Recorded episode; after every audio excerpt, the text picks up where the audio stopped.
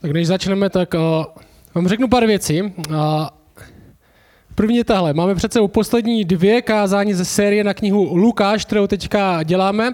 Kniha Lukáš, skoro dva roky, Evangelium podle Lukáše. Máme poslední dvě kázání a pak bude následovat tohle. Pak budou čtyři kázání mimo sérii.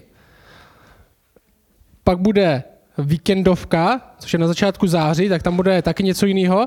A pak bude 17. září bude oslava výročí deseti let eh, kostela jinak a zároveň vyslání Olomouckého sboru. Takže máme před sebou poslední vykázání z Lukáše, včetně tohohle, čtyři kázání mimo sérii a pak budou dvě jiný, protože bude víkendovka, výročí a po 17. září, čili 24. září, začneme první Samuelovu novou sérii, která má ještě víc kapitol než Lukáš, takže taky bude. Takže to se nemusíte už starat, to bude na dlouho. Uh, tak jdeme dneska do toho. Uh, Lukáš 24, poslední kapitola Lukáše, dneska budeme od 13. verše a já začnu tímhle. Jo, tohle se netýká kázání, řekněme vsuvka na začátek. Proč by někdo měl proč by někdo měl v 21. století chodit do kostela? Proč by někdo měl v 21. století chodit do kostela? Že My jsme v České republice, jsme Češi, Češi jsou hrdí na to, že jsou ateisti, nebo minimálně nejsou pověrčiví, ne jako takový ti slabí lidi, co chodí každou neděli do nějakého kostela, aby tam modlili modlitbu, kterou mají naučenou na spaměť. Uh, nepotřebuji že, možná jste slyšeli, já jsem já jsem Čech, nebo já jsem silný, věřím sám v sebe, nepotřebuji nějakou berličku pro život, jako vy, kteří se bojíte smrti. Proč bych já měl chodit do kostela? Možná si to říkáte právě teď, i když tady jste a nevíte proč. Možná uh, máte lidi, kamarády, kteří nejsou věřící, kteří si právě tady tohle říkají. Proč bych Kostel je pro ty z vás, kteří potřebujete něčemu věřit, nebo pro ty duchovní, co máte rádi svíčky a pomalou hudbu. Ale pro mě, co bych tam dělal? Co bych tam dělal? Ať už kostel nepotřebuju, protože jsem dobrý člověk a nebojím se smrti, nebo do kostela přece nemůžu jít, protože já jsem hrozný člověk. Já jsem hříšník, to ještě není pro mě. Že obojí, já jsem slyšel obojí. A já vám dám pár důvodů, než začneme tenhle text. Říkal jsem si z nějakého důvodu, je dobrý tímhle začít. Proč bych měl chodit do kostela? Ať už se na to ptáte sami, nebo jste slyšeli někoho, kdo se vás ptá na to a přemýšlíte, jak byste odpověděli takovému člověku. A první věc, co můžeme říct, je, proč by někdo měl chodit do kostela, tahle. Můžu začít diskutovat, neboli aspoň přemýšlet sám pro sebe nad hlubšíma otázkama v životě.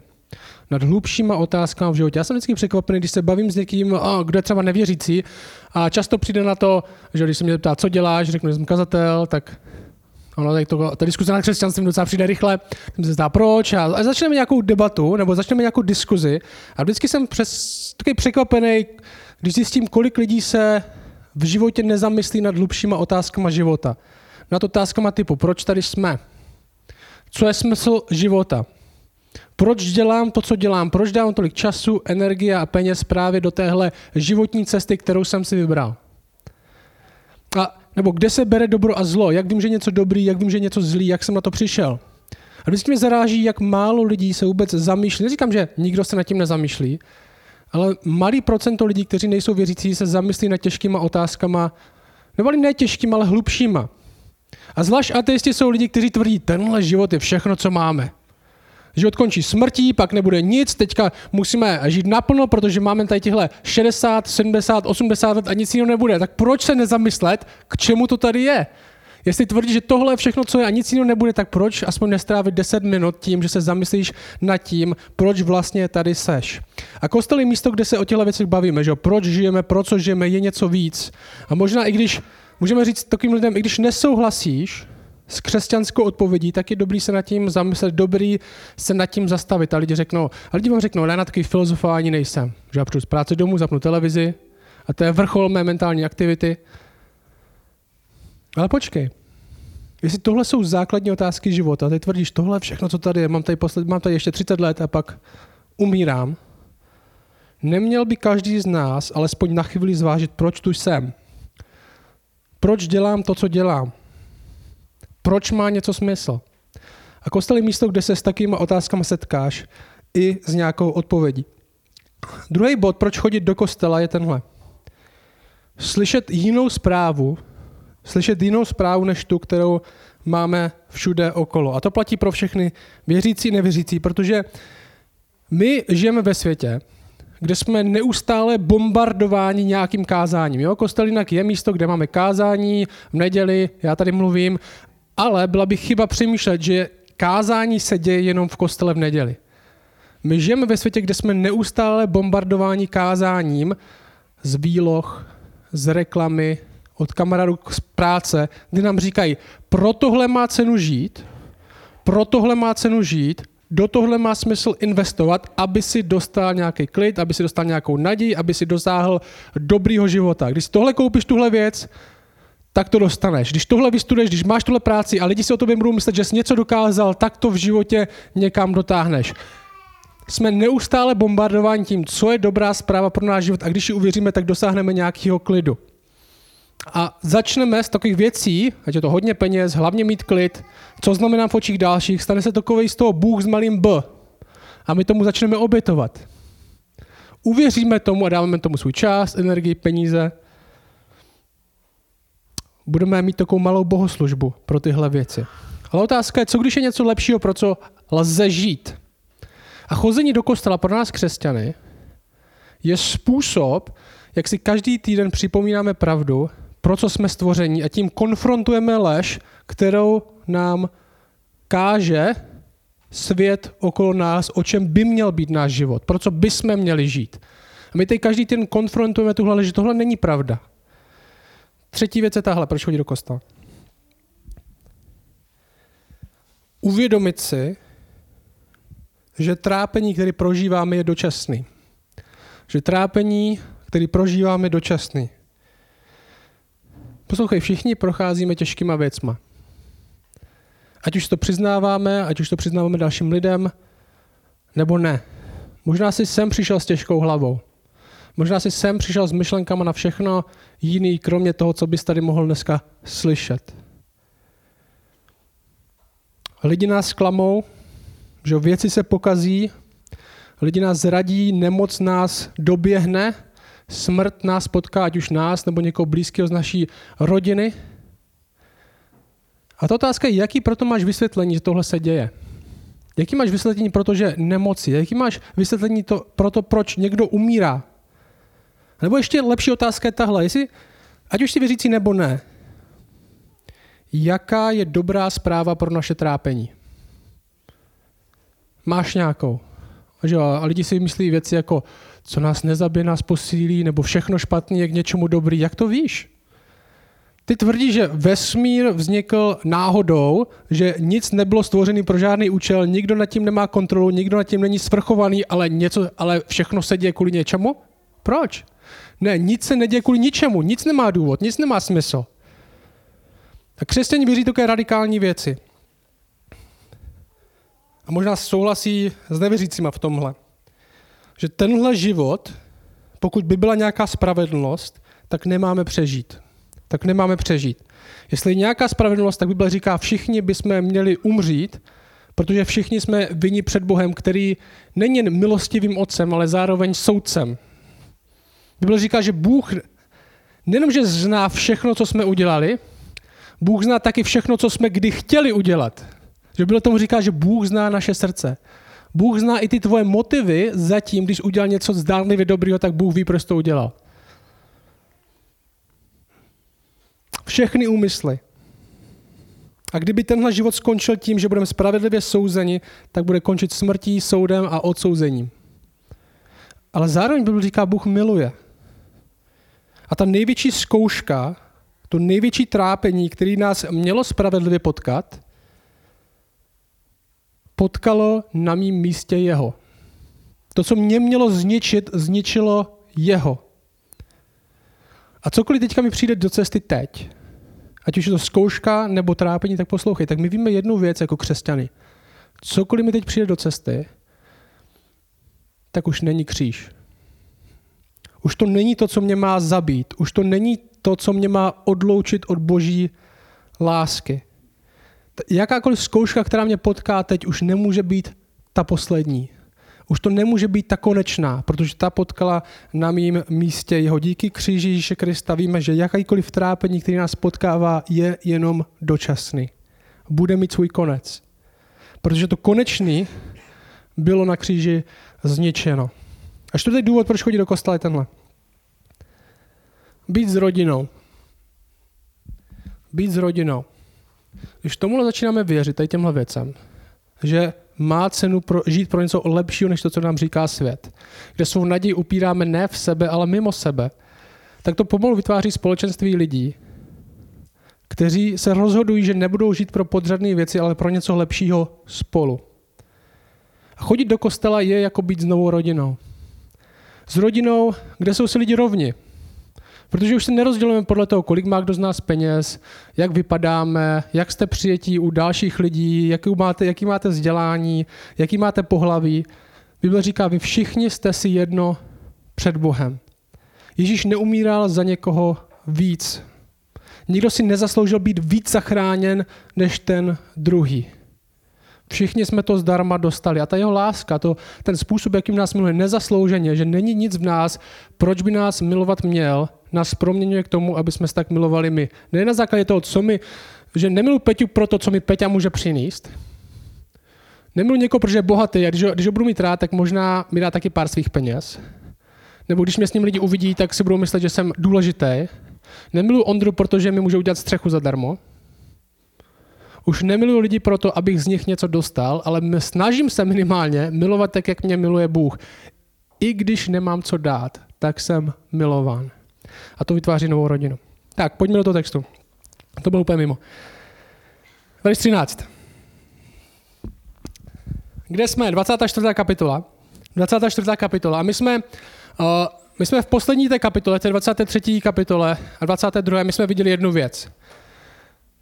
Ježíše zabili. Že? Ježíše přibyli na římský kříž, umučili ho k smrti. My jsme se bavili o tom, co to znamená, že Ježíš na kříži neumíral na fyzickou smrtí, ale byl odloučen od boží tváře, umíral na našem místě, místo nás.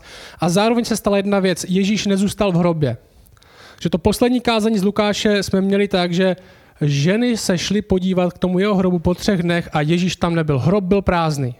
Hrob byl prázdný a to je to, kde jsme teďka. Učedníci našli hrob prázdný, potom co Ježíš umřel, Mysleli si, že všechno je v háji, přišli k tomu, k té díře ve skále, kámen byl odvalen, tělo tam nebylo. Co se děje teďka? A jsme těch pár dnů po, po ukřižování. A ve 13 říká tohle. A hle, téhož dne, téhož dne, jako ty ženy našly ten hrob prázdný, téhož dne šli dva z nich do vesnice jménem Emaus, vzdálené 160 stádí od Jeruzaléma a rozmlouvali o tom všem, co se přihodilo. 160 stádí pro ty z vás, kteří nejste experti v měření v prvním století, takže jenom pár z vás, je 11 kilometrů. Můžete si představit, jako kdyby jsme šli pěšky ze Šumperka do Postřelmova.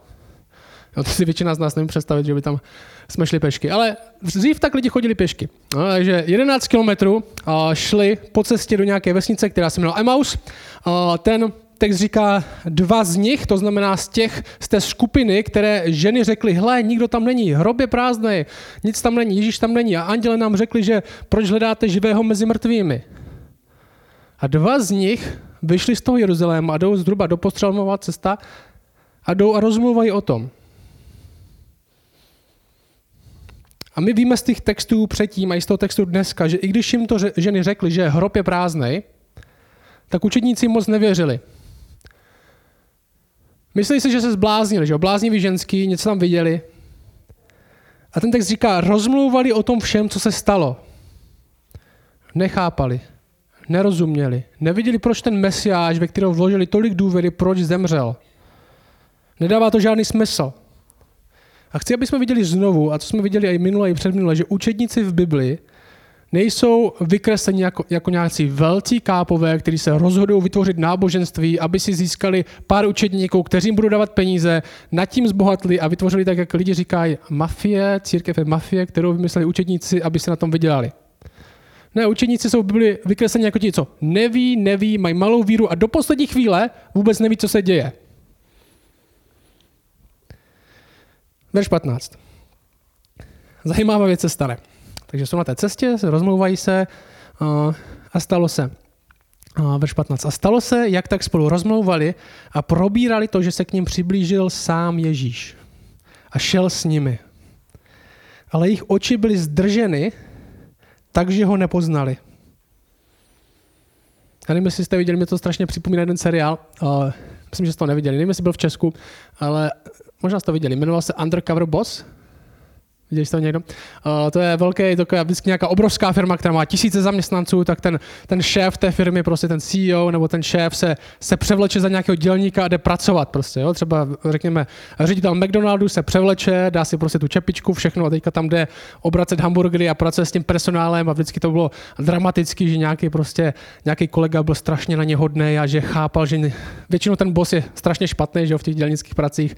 Třeba tam byl nějaký šéf, uh, šéf popelářů obrovských, prostě obrovské popelářské firmy, tam, tam s nimi jezdil a vyvážel ty koše prostě a ten třeba ta firma má 30 tisíc zaměstnanců, že? takže prostě úplně boháč a ti tam vynášel ty koše a třeba vůbec mu to nešlo a byli tam, vždycky tam je pár lidí, kteří jsou na ně hodní, že mu to nejde a on vždycky na konci to odhalí, že jo, a koupí jim třeba, dá jim třeba 100 tisíc dolarů, že jsou tak hodní nebo je povýší. Vždycky tam je nějaký blbec, který je prostě na ně strašně hnusný, tak to pak vyhodí. A je to docela srandovní, ale tohle mi připomíná, že Ježíš tam jde s nima a ten text říká, a oni neví, že to je on. A oni spolu rozmlouvají. A Bible říká, zajímavá věc, co Bible říká, že něco podobného se pořád může stát. Bible říká v Židům, že někteří lidi nevědomky hostí anděli. Jo, nevím, co to přesně znamená, ale možná to znamená, že potkáte na autobusovém nádraží někoho a ve skutečnosti to není člověk. Nevím, to je taková vsuvka jenom. Každopádně Ježíš tam je, rozmluvá s nima, oni to neví, undercover boss. Verš 17. Řekl jim, o jakých věcech to spolu cestou rozmlouváte? I zůstali stát zasmušilí. Že to, co se děje pro ně teďka, je to, co se stalo, Ježíš na kříži umřel, je pro ně zdroj smutku, ne radosti. Proč? Protože neví, že Ježíš žije. Protože křesťanství bez vzkříšení je velmi smutná věc. Jestli Ježíš jenom umřel, ale nevstal z mrtvých, tak jaký máme důvod věřit tomu, co říkal? Spíš máme důvod nevěřit tomu, co říkal, protože o sobě říkal, že vstane z mrtvých. A jestli nevstal a v tomhle lhal, tak proč věřit věcem jako já jsem život, já jsem ta cesta, nikdo nepřichází k oci než skrze mne, já mám moc i vás vzkřísit poslední den. Proč tomu věřit, jestli ten, kdo to říkal, umřel a nazdar. Umřít není tak těžký. Hodně lidí to zvládlo. Ve skutečnosti všichni to zvládneme. Jestli křesťanství postrádá vzkříšení, tak to není dobrá zpráva. Protože nevíme, jestli se dá věřit tomu, kdo zemřel, spíš nedá. Nevíme, že ten, koho zabili, byl tím, kým říkal, že je. A i když stojí Ježíš vedle nich, oni jsou smutní z toho, co se stalo, tak ho nevidí. Ten text říká, že jejich oči jsou doslova drženy. Nevidí ho proto, kdo je. Protože pořád si o Ježíši myslí, že je nějaký mrtvý člověk v hrobě. A nemohl přece by tady s nima být a jít někam do vesnice. A verš 18 říká tohle. Jeden z nich jménem Kleofáš, zajímavý, další vsuvka, jo? Zajímalo by mě, když tohle Lukáš psal, řekněme pár let potom, co se to stalo, tak si z Kleofáše dělali srandu jeden z nich, Kleováš, mu odpověděl. Ty jsi snad jediný, kdo pobývá v Jeruzalémě a nedozvěděl se, co se v těch dnech stalo. Ty jsi snad jediný, kdo neví, o co jde. Ve skutečnosti to je ironie, že? protože Ježíš je jediný, který ví, o co jde. Který doopravdy viděl, co se stalo. A to je jejich odpověď. Chci, abychom to viděli, co v té odpovědi je. Tam můžeme cítit emoce, že jo? Jsi snad jediný, kdo neví, co se děje. Možná zklamání, možná očekávání, možná zrnko naděje. Všichni v Jeruzalémě vidí, co se stalo. Tohle nebyla jen nějaká vedlejší událost, někde zabili nějakého mesiáše. Tohle všichni ví, co se stalo. A verš 19 říká, i řekl jim, co to je? Co se podle vás stalo? A možná otázka i na vás dneska, co se podle vás stalo? A oni mu řekli, no to s Ježíšem Nazareckým, který byl muž, prorok, mocný v činu i slově před Bohem i především lidem. Jako velekněží i naši vládci vydali k odsouzení na smrt a ukřižovali ho. Poslouchej tu, tu tíhu v, tom, v těch slovech. My jsme však doufali. My jsme však doufali minulý čas. Že už nedoufáme. My jsme však doufali, že on je ten, který má vykoupit Izrael. Ale přesto všechno je to už třetí den od toho, kdy se to stalo. Některé z našich žen nás však ohromily. Byli z rána u hrobky a když nenalezli jeho tělo, přišli a říkali, že měli dokonce vidění andělů, kteří řekli, že je živ. A někteří z těch, kteří byli s námi, odešli k hrobce a nalezli vše, jak ženy říkali, jeho však nespatřili. Tohle prorok byl mocný, že, co říká, byl mocný v činu i slově. To jsou Mojžíšovský slova. Tohle popis někoho, kdo má přijít větší než Mojžíš. My jsme mysleli, že to je ten, my jsme doufali, oni říkají, že on je ten, který vykoupí Izrael. Ne to, který nám řekne pár hezkých věcí, naučí nás, jak dobře žít, ale ten, kdo, zach, ten, kdo nás zachrání. A umřel. Takže jsou to tři dny a nic se nestalo. Bez pochyby je mrtvý. Někdy, když prožíváte těžkosti, trápení, nepochopení, tak každá minuta je jako hodina, že jo? Nevidíte konce. A tady to tři dny.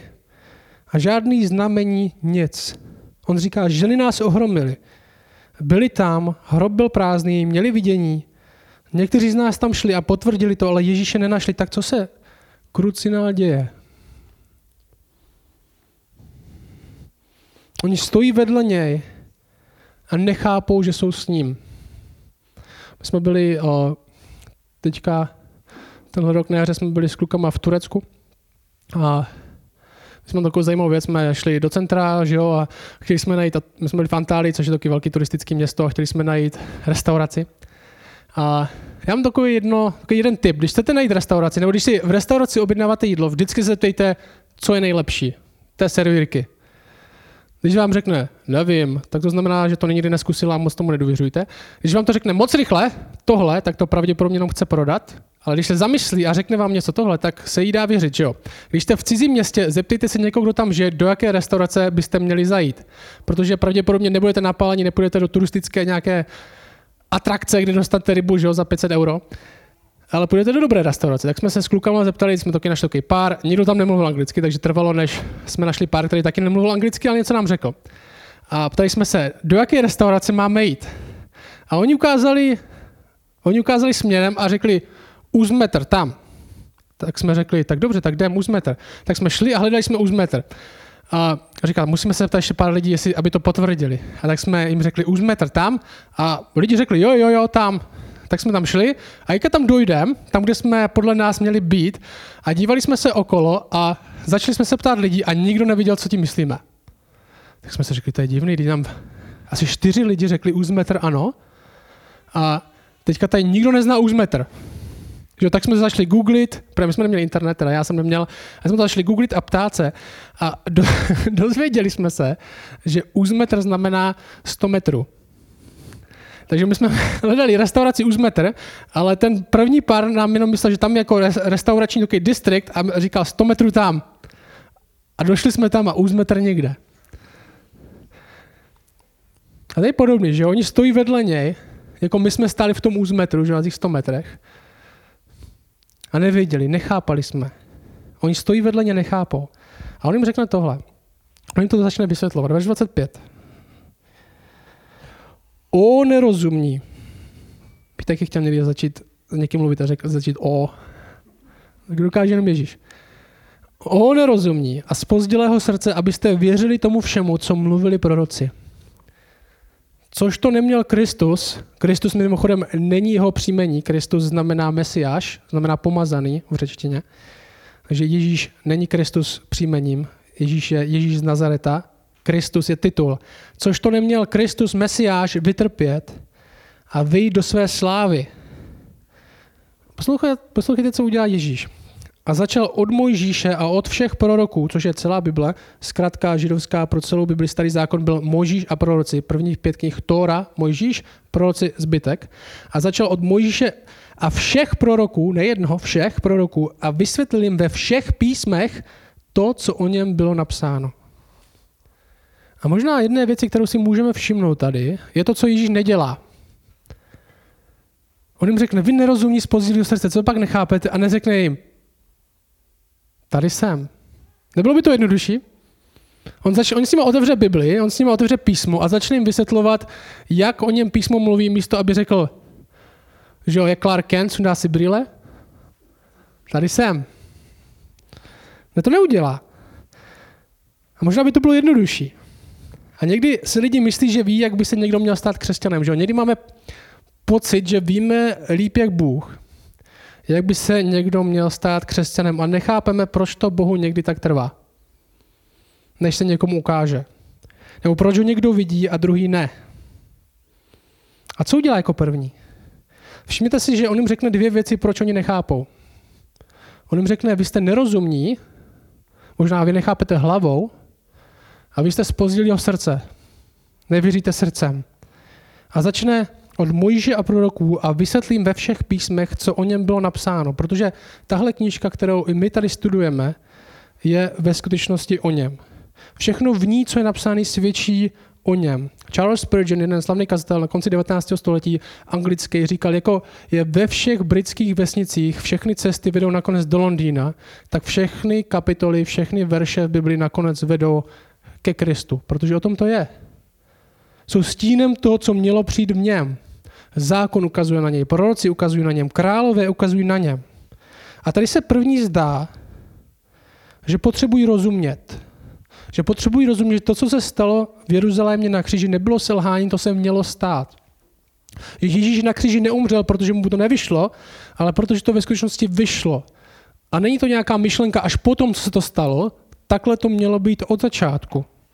A písmo je o tom, že někdo bude muset vzít na sebe hřích, zaplatit. Písmo je o tom, že Bůh je nejlepší kněz, nejlepší prorok, nejlepší král a všechno tohle ukazuje na něj, na někoho, kdo nakonec dává svůj život za svůj lid. A o tohle jsme tady přesvědčení stejně tak. Já jsem se díval v týdnu na internet. Na internetu máme nahraný oficiálně, jich víc, ale nahraných máme mých 368 kázání. 368, který tam jsou vyloženě nahrany. A jsem si jistý, že nenajdete žádný na žádnou knihu Bible, kde bych nemluvil o Ježíši. Protože to je o něm. Protože jsme přesvědčeni, že to je o něm. My jsme přesvědčeni, že písmo svědčí o potřebě Krista, o práci Krista, o utrpení Krista, o budoucnosti s Kristem, o tom to je. Všechno ukazuje na něj, jak pozitivně, tak negativně. A Ježíš jim to týká vysvětlí. A verš 28 říká, přiblížili se k vesnici, kam šli. tohle, tohle epizoda, když ji pochopíme, je celkem srandovní. Verš 28. Přiblížili se k vesnici, kam šli a on si počínal, jako by chtěli dál. Tam hraje taky divadlo na ně trochu. No tak já ještě musím ještě do zábřeha, i když nemusel, že jo. Oni však na něho naléhali slovy, zůstaň s námi, neboť se připozdívá, že bude tma, den se již nachýlil, i vstoupil, aby s nimi zůstal. A stalo se, když s nimi zaujal místo u stolu, že vzal chléb, požehnal, rozlomil a podával jim. V tom se jim otevřeli oči a poznali ho. Ale on se pro ně stal neviditelným. Jídlo často v Biblii, skoro vždycky v Biblii je místem, kde se děje společenství kde spolu lidi zažívají hlubší přátelství, hlubší společenství, když spolu jí, když někdo připraví, když někdo rozdá. Proto jedna z ústředních věcí, co děláme večeře páně, o tom, kde společně máme aspoň v malé formě jídlo. A v tomhle bodě teprve, když on, jim, když on usedne u stolu, má s nimi společenství, se teprve jim otevírají oči k tomu, kdo je. Kdo byl celou dobu s nimi. A to mě vede k tomuhle. Proč ho neviděli? Proč ho neviděli předtím? A znovu, Bible nám říká, tahle pasáž nám říká jenom dvě věci, které máme k dispozici. Jejich hlava a jejich srdce. On nerozumí a spozdílého srdce, že ho máme. Jejich hlavu a jejich srdce. Možná bychom mohli říct, nemohli to pochopit a nechtěli to pochopit. A my říkáme lidem o Kristu stejně tak. Otevíráme písma, říkáme jim, jak tyhle písma o něm svědčí, svědčíme o něm vlastním životem, že i nás proměnil, snažíme se vytvořit půdu, aby to mohli pochopit, aby to mohli trochu chápat. A Bůh mění srdce. A Bůh mění srdce. Neboli dává, nejen aby to chtěli chápat, nebo nejen aby to chápali, ale aby chtěli to pochopit. Jenom protože někdo alespoň trochu chápe, chápe, co Kristus udělal, co udělal, neznamená, že ho taky bude chtít. To jsou dvě věci, hlava a srdce. A my věříme, že křesťanství mění obojí. Neboli křesťanství není jenom intelektuální záležitostí, není to jenom, že víme nějaké nové pravdy, jsme trochu chytřejší, nebo jsme přečetli trochu víc knížek a umíme se, umíme se to trochu líp představit. Je to taky, jestli milujeme jinak, jestli se nám zmínilo něco v srdci. A zároveň křesťanství není jenom emocionální věc. Křesťanství není jenom emocionální, založený na pocitech, jak se zrovna cítím, koho zrovna mám rád, ale taky je opravdě. Co to přesně znamená?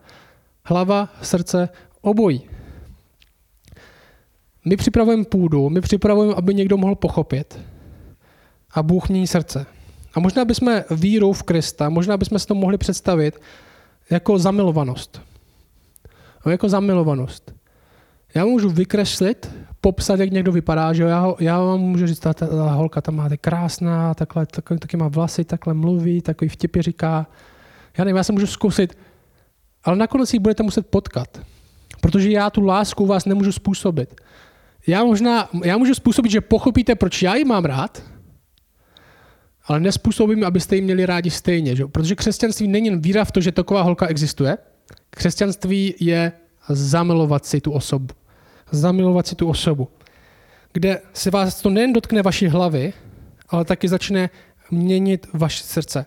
A co my děláme tady jako křesťané, jak na kostele, tak jinde, že my připravujeme půdu pro to, aby Bůh pracoval.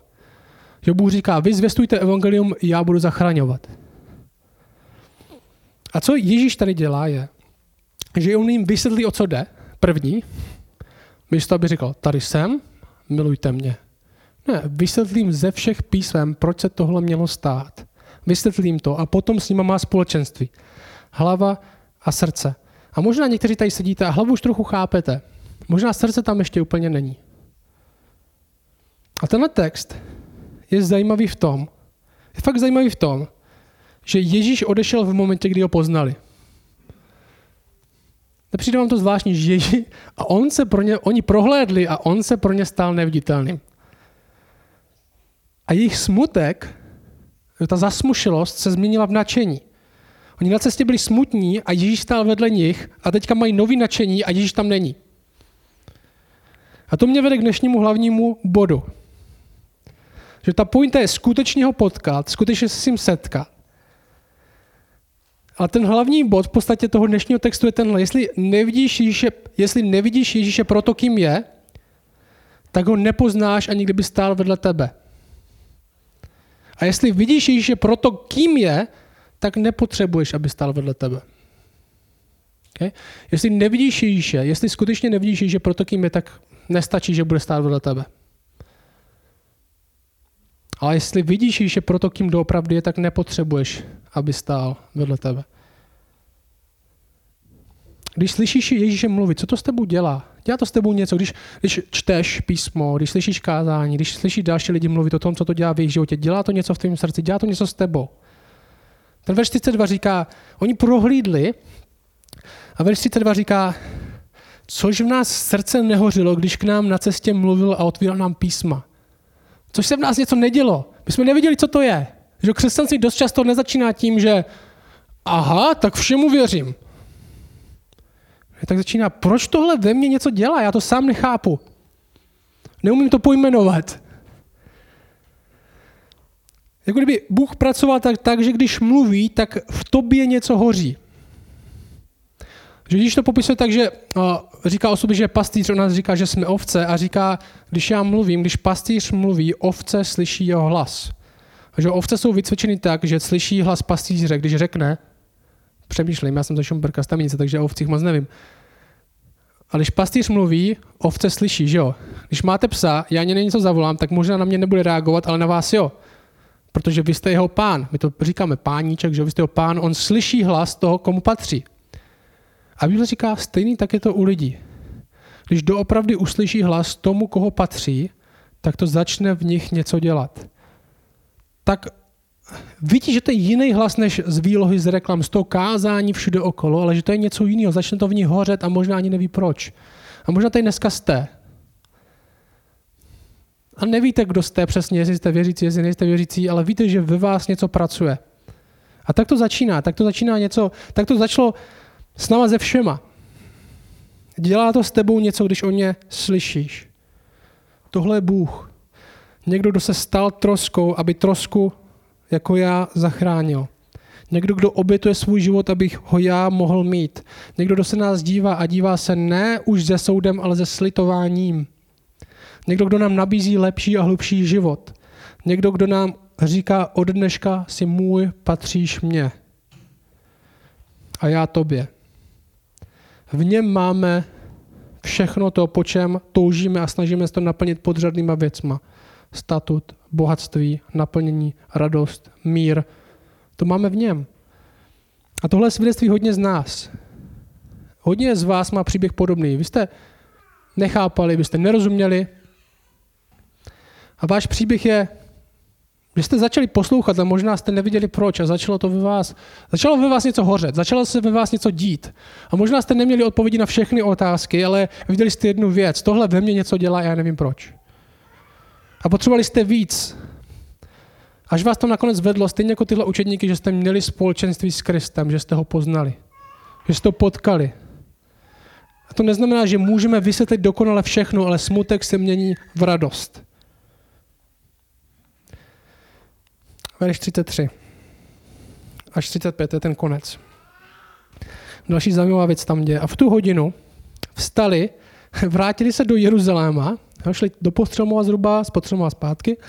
V tu hodinu vstali, vrátili se do Jeruzaléma a nalezli schromážděný těch jedenáct i ty, kteří byli s nimi. A tím říkali, že pán byl skutečně probuzen z mrtvých a ukázal se Šimonovi. Oni tam šli a, a říkali, my jsme viděli Ježíše a oni jim řekli to, co? My taky.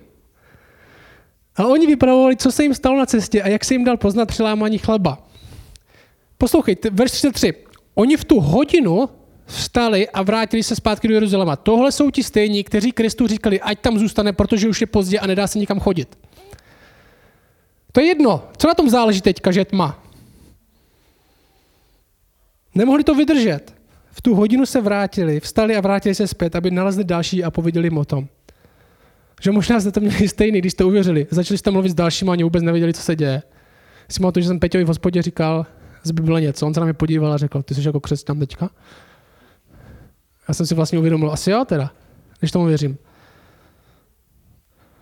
Pán byl skutečně probuzen. Něco se zdalo a jedno, jestli je noc.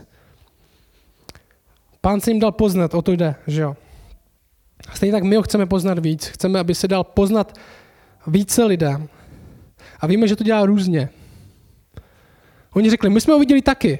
A ne přilámání chleba. Učeníci ho viděli jinak. A oni řekli, a my přilámání chleba, že někomu přilámání chleba, někomu přikázání, někomu skrze sen, někomu skrze kamaráda. Pointa, nede, pointa není, jak se Ježíš dává poznat, ale kdo se dává poznat. Ježíš se dává poznat lidem. O tom to je potkat jeho. Nejenom informace, ale jeho, jeho osobu. A to můžeme zažít i teď. Střetnout se s ním a vidět, že něco se stalo. Už nemůžu být stejný. A možná už to není cool v Česku se bavit o Ježíši, ale naše vyznání je tohle. A co je teda lepší pro tebe? Proč je tak ten klid, ta kariéra, ty prachy, tady tohle uznání před lidmi, proč je tak důležitější než on? Jestli on skutečně zemřel za nás a skutečně vstal, tak se nedá věřit tomu, co říkal, ale tak má i cenu pro něj žít. My jsme přesvědčeni, to naše vyznání tady na kostele je, že jsme přesvědčeni, že venku není nic lepšího než on. Není nic, co by stálo za to mít víc než on. Jestli nevidíš Ježíše proto, kým je, tak ani nepoznáš, kdyby stál vedle, sebe, vedle tebe. Ale jestli skutečně prohlídneš tomu, kdo Ježíš je, tak nakonec pro svou změnu nepotřebuješ, aby Ježíš stál vedle tebe přímo. Díky za tenhle text a tě prosím, aby v nás, pro ty, kteří jsme věřící, aby v nás dneska vytvořil radost. Že my jsme lidi, kteří jsou nechápaví, že jsme lidi, kteří jsou z pozdilého srdce, jsme lidi, kteří neznají odpovědi a vymýšlíme si všechny možné blbosti. Ale ty přesto si dáváš poznat lidem jako my. Ty přesto chceš mít společenství s lidma jako my a zachraňuješ lidi jako my tak tě prosím, aby možná podobně, možná podobně jako učedníci při tom lámání chleba, když říkali, což v nás nehořelo srdce, Aby jestli tohle někdo tady prožívá, ještě úplně neví, že tě že to, není, že, to, že to je z toho, že tě skutečně potkává, tak abys mu dal prohlídnout. Abys mu otevřel oči, že to je tvoje působení, ty ho měníš, i když ještě neví proč. A tě prosím, aby ta radost to, že jsme tě potkali, aby byla pro nás tak nakažlivá, že chceme, aby ho další lidi potkali a půjdeme to zvěstovat dál. Amen.